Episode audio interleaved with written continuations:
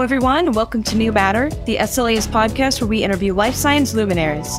I'm your host, Hannah Rosen, and this week we are bringing you on site to SLAS 2023 to hear from our three Student Poster Award winners Zachary Sitte, Riley Whalen, and Samuel Little. Hello, everyone. I'm on the SLAS 2023 exhibition floor with our SLAS Student Poster Award winner, Samuel Little. I believe you go by Sam. Is that correct? Excellent. And he's here to speak with us for just a few minutes about his award winning project. So first of all, you know, congratulations on your win. How do you feel about winning the Student Poster Award? It felt really good. I thought there was five really great finalists. I messaged a good friend of mine afterwards and said like I would be happy to lose to any of these posters because honestly I thought the work was really really nice. So it was good to be in a showcase with five strong projects. Oh, wonderful. So can you kind of just give us a brief description of the project that you were presenting? Sure. So basically we wanted to integrate electroporation onto a digital microfluidic platform. My team and I identified a bit of a pain point in cell editing workflows where most common electroporators require hundreds of thousands, if not millions of cells to do a successful gene edit or transfection process. And that's fine if you have a readily available cell type. But if you're working with really rare cells or cells that don't grow easily, you're going to use your entire patient sample for a single process. And so we wanted to see if we could use miniaturization and automation, make a system that could maybe edit 50,000 cells at a single time. And so that was the main goal of the project. And we achieved that. And some of the results we showed in the poster presentation were just, you know, work to that end. Wow. That's, I mean, that sounds really incredible. like really, really impressive work. What are your future plans for this research? So the real goal is to do large genetic screens from a single patient sample. So right now you can do these large screens, but you're going to need to get donations from numerous different patients. And that's going to add a confounding factor into the research because there's always patient to patient variability. And the more specific and like rare the cell type is, sometimes the larger these variations are going to be.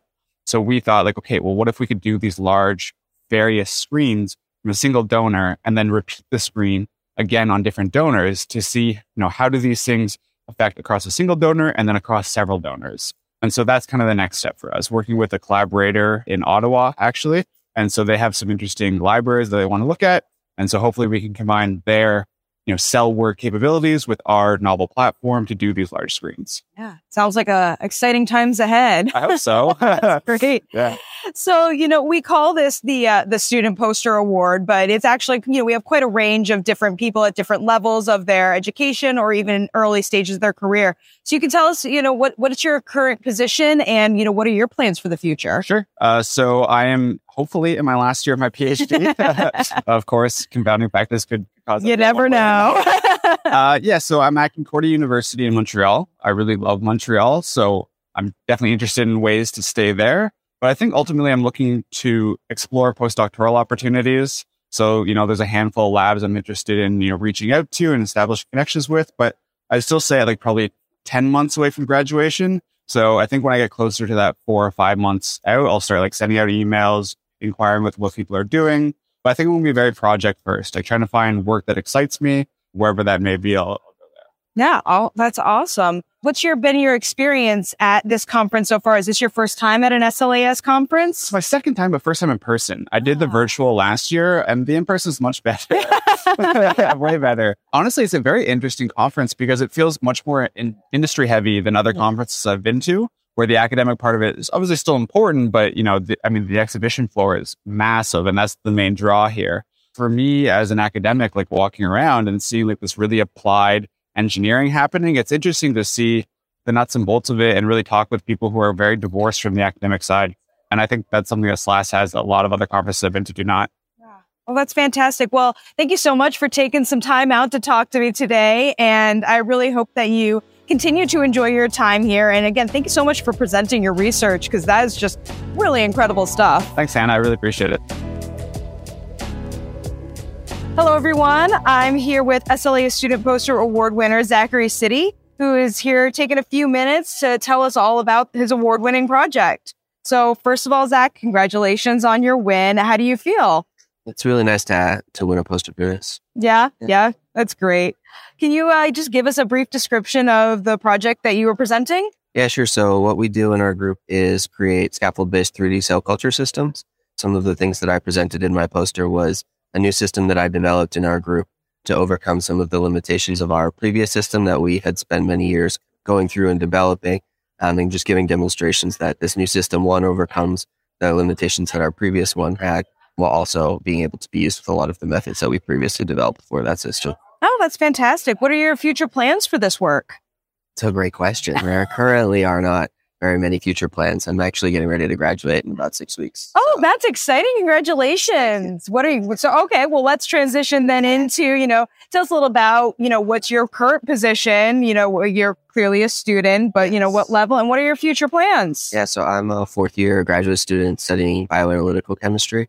So a little bit different than a lot of other people here where we kind of sit at the, the interface between chemistry and biology once I finish grad school, I'm personally going to take a little bit of time off and then uh, smart back around Europe for about smart. nice. So no, no current plans after that. But. That's awesome. Well, that's really exciting. You know, you've got the whole future ahead of you, and at least now you know you can finish your your thesis knowing that you had a really good project, an award winning project. Exactly. As it's nice to have an award winning project to finish off on. Absolutely, I would imagine you know, what's been your experience of the conference so far? Is this your first time at an SLAS event? Yeah, it's my first time at an SLAS event. Uh, other people from my group had come here before, which is what led me to actually come to this one. It's been uh, very exciting to kind of see a lot of the automation that I don't typically get to see in the chemistry side of my field. And just kind of learning a lot more about what other people are doing with the automation and cell culture. That's great. Well, thank you so much for taking a few minutes to, you know, come and talk to me. And I hope that you really enjoy the rest of the uh, the event. And thank you so much for presenting your research and have a great time backpacking around Europe. I'm super jealous. Thank you. Thank you. Thank you for the recognition. I'm here on the floor with our one of our student poster award winners, Riley Whalen. Yes, yes. Yes. And uh, she's going to be here to just tell us a little bit about her award winning project. So, first of all, you know, congratulations on your win. How do you thank, feel? Thank you so much. I feel uh, really good. Um, I'm just feeling really proud and excited to be honored with this. Yeah. Well, you earned it. I mean, really an awesome poster. Can you, uh, you know, give us a brief description of the, the project that you were presenting? Sure. Yeah. So, our overall goal was to better understand the underlying cellular processes of metastatic cancer by combining the discovery of a novel circulating tumor cell population with innovative technology that allows us to perform ultra high content analysis of these cells, both in the primary tumor and peripheral blood samples. And this innovative technology is a immunofluorescent cyclic based platform. Wow.